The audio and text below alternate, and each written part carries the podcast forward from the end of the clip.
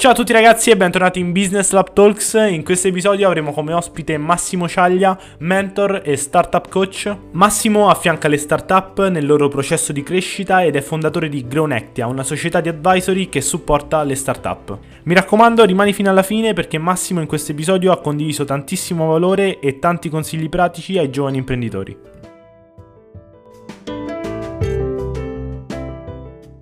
Ciao Massimo, innanzitutto grazie mille per aver accettato il nostro invito a Business Lab Talks.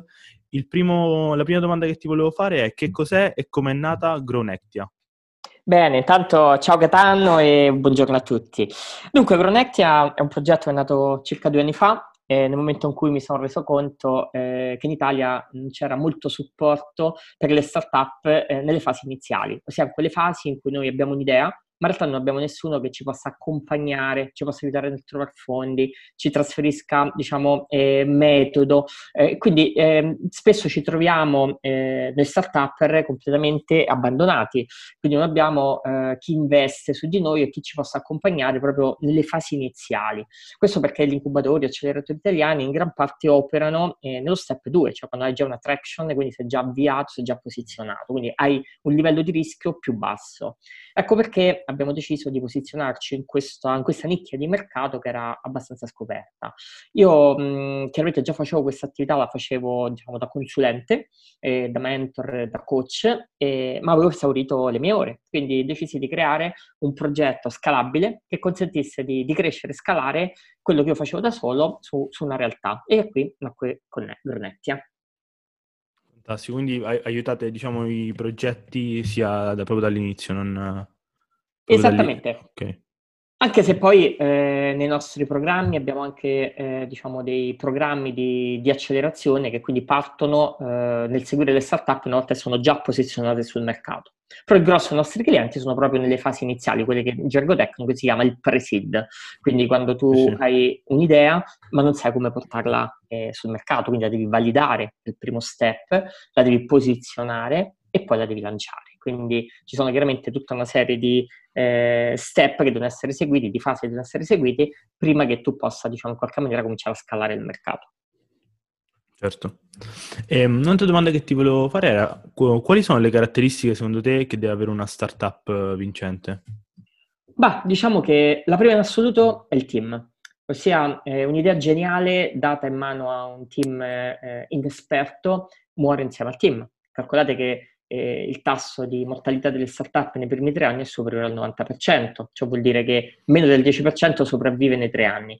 Questo vuol dire che non è facile fare start-up, cioè già è difficile fare imprenditoria, immaginiamo fare imprenditoria su dei modelli innovativi dove nessuno li ha validati prima, altrimenti non sarebbe una start-up, per cui eh, è molto complesso. E per fare ciò tu hai bisogno chiaramente di un team che sia eh, capace e in particolare abbia quella che viene definita la capacità di execution. Io dico sempre che la distanza tra sogno e realtà si chiama azione, ossia l'azione è quella che fa la differenza, cioè la capacità proprio di eh, eseguire eh, la tua idea, cioè di declinarla sul mercato, è quella che fa la differenza tra un team eh, capace e un team non capace. Oltre il team, la seconda cosa chiaramente eh, è l'idea, no? Nel senso io posso certo. essere Mm, diciamo, eh, posso tirare fuori qualsiasi bella cosa, anche se l'idea chiaramente pesa molto meno, perché anche un'idea non geniale, un team in gamba è capace di pivotarla, pivotare vuol dire fargli cambiare rotta, modificarla, quindi eh, e, e rimodularla in un'idea magari che invece può, può essere geniale. Questo perché, perché, è il mercato che parla. Ricordiamo sempre che le startup sono customer driven, ossia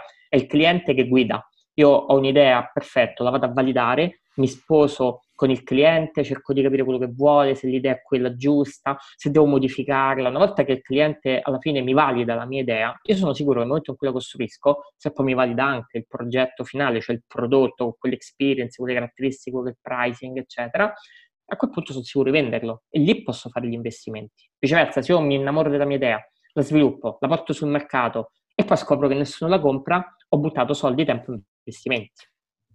Certo. Certo, ci deve essere sempre un equilibrio da entrambe le parti. Esattamente. E ehm, voi in Grownect cioè, valutate le start-up nel quale investire, giusto anche?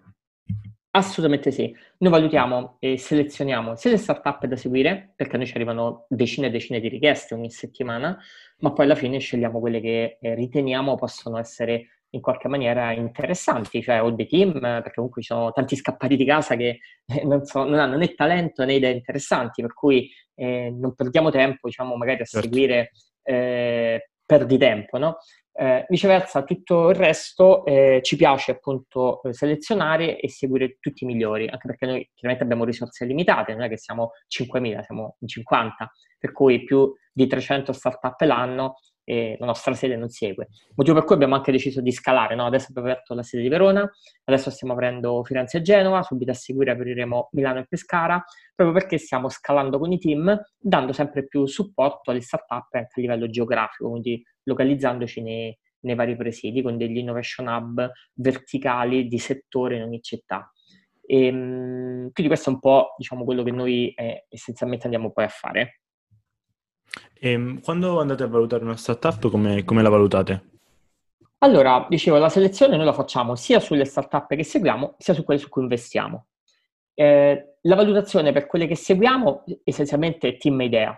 E, okay. Su quelle in cui investiamo invece si aggiunge un altro elemento chiave che è la traction, la capacità di execution e di crescita, diciamo, esponenziale. Quindi eh, mediamente investiamo sempre alla fine dei sei mesi di percorso, quindi tra le startup che noi seguiamo, quindi conosciamo bene i team eh, che hanno lavorato con noi nei programmi di incubazione o per accelerazione o accelerazione, ci rendiamo conto che il team è di talento e l'idea comincia a posizionarsi, vediamo che c'è traction che cresce, a quel punto siamo ancora nelle fasi proprio iniziali iniziali, quindi per noi vuol dire entrare a una pre-money buona, quindi a un valore eh, diciamo, eh, di investimento eh, interessante per la startup, cioè la valutazione è interessante, quindi ci può dare dei moltiplicatori molto ampi, anche se a livello di rischio chiaramente è molto più alto, no? perché sei nelle fasi iniziali, però noi veniamo dal fatto che abbiamo lavorato fianco a fianco per sei mesi con quel team, quindi conosciamo bene il team è talentuoso rispetto a un team che invece no, non, non ha quella capacità.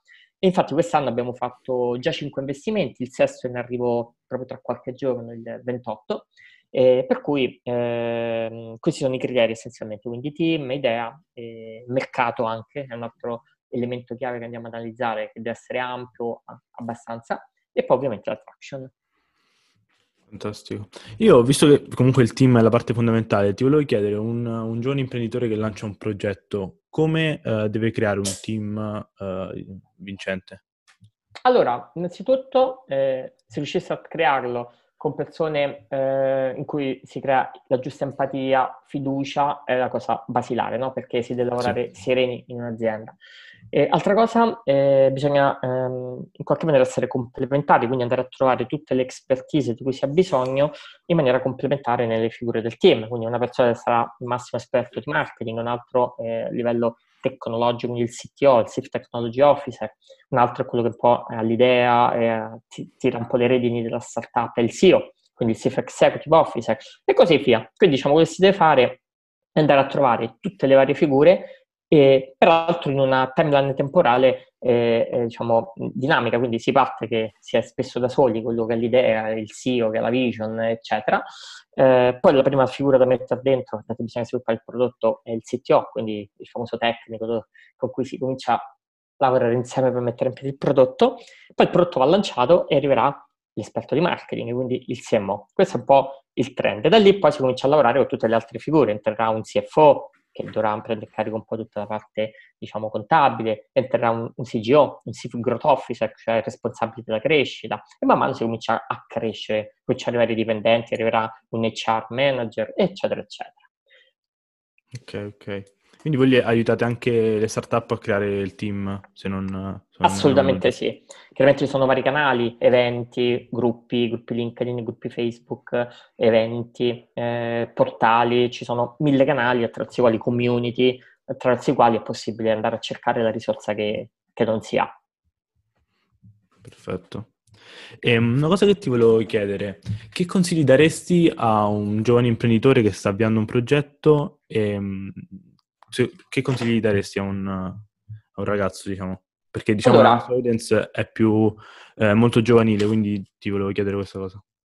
Assolutamente. Diciamo, la prima cosa, dicevo, dico sempre che eh, se un'idea nel cassetto, eh, tirala fuori adesso che il momento giusto è sempre adesso. Ossia, eh, non è facile, no? Eh, uscire dalle proprie zone di comfort. Spesso, so, prendi un dipendente, sta bene, c'ha lo stipendio gli arriva come va, va a fine mese, esce dall'ufficio alle 18 e scarico mentalmente fare startup chiaramente ti porta dietro una serie di eh, responsabilità, problematiche, eh, il tuo tempo che diventa minimo perché lavori anche 18 ore, quindi chiaramente certo. eh, non è facile, no? c'è molto più rischio poi peraltro, perché comunque magari ti va male e hai bruciato tempo e soldi e poi magari ti ritrovi pure... Quindi sicuramente eh, con una buona idea eh, non è facile no? seguire la tua idea, seguire il tuo sogno, però è anche vero che se non lo segui eh, qualcun altro lo farà al posto tuo, quindi immagina quanti hanno avuto delle idee geniali, non le hanno portate avanti e poi qualcuno l'ha sviluppata qualche anno dopo, no? Questo ci siamo passati tutti. Quindi sicuramente il primo consiglio è, se hai un'idea buona, ricordati il momento giusto e adesso, non fra un anno, sicuramente qualcuno ha fatto qualcosa al posto tuo. Quindi imparati, impara a, a, diciamo, a lasciare quella sicurezza che tu hai e a, a saper rischiare, no? Chiaramente rischiare con la testa, non è che se c'è una famiglia, c'è un lavoro, i, dei bimbi, prendi e abbandoni tutto perché da folle vuoi fare un qualcosa che rischi di mettere a riventaglio tutto, veramente di avere delle certezze che vengono date proprio da metodo. E qui arriva il secondo consiglio che do, il metodo. Ossia, nessuno nasce imparato, no? Ecco perché nasciamo noi, aziende come la nostra, che tramite mentor che portano un mindset nuovo ai ragazzi, ti portano le metodologie, best practice, approcci, cioè noi lavoriamo con le startup, ehm, startup development, customer development, design thinking, agile, growth hacking, tutta una serie di approcci e metodologie che ti abbattono il rischio di tantissimo perché sfruttando queste metodologie riesci a validare con metodologia, a posizionarti con metodologia, analizzare la crescita con metodologia, quindi tutta una serie di approcci che ti aiutano a posizionare la startup e farla crescere abbattendo il rischio al minimo. Quindi studiate tanto perché il metodo vi insegna come non fallire. Quindi questi sono secondo me i due consigli chiave e chiaramente dotatevi di un team efficace perché come ho detto è la base di partenza di qualsiasi startup. Certo, certo. Massimo, io ti ringrazio per, per questo podcast, aver dato tantissimo valore e Ovviamente se qualcuno dei ragazzi che ci sta ascoltando ha un'idea e, e vuole, vuole, presentarla a Gronettia, eh, può trovare il sito, giusto? Assolutamente sì, anzi ti ringrazio. Lascio chiaramente a tutti voi la mia mail che è massimo.gronectia.com e il nostro sito che è www.gronectia.com. Quindi vi invito a contattarmi tranquillamente, trovate anche, eh, io trovo tutti i miei contatti su LinkedIn, ne ho più di 30.000 e mi trovate come Massimo Ciaglia ovviamente su LinkedIn. Grazie a te Gaetano, è stato Grazie un piacere e ovviamente un saluto a tutti gli ascoltatori.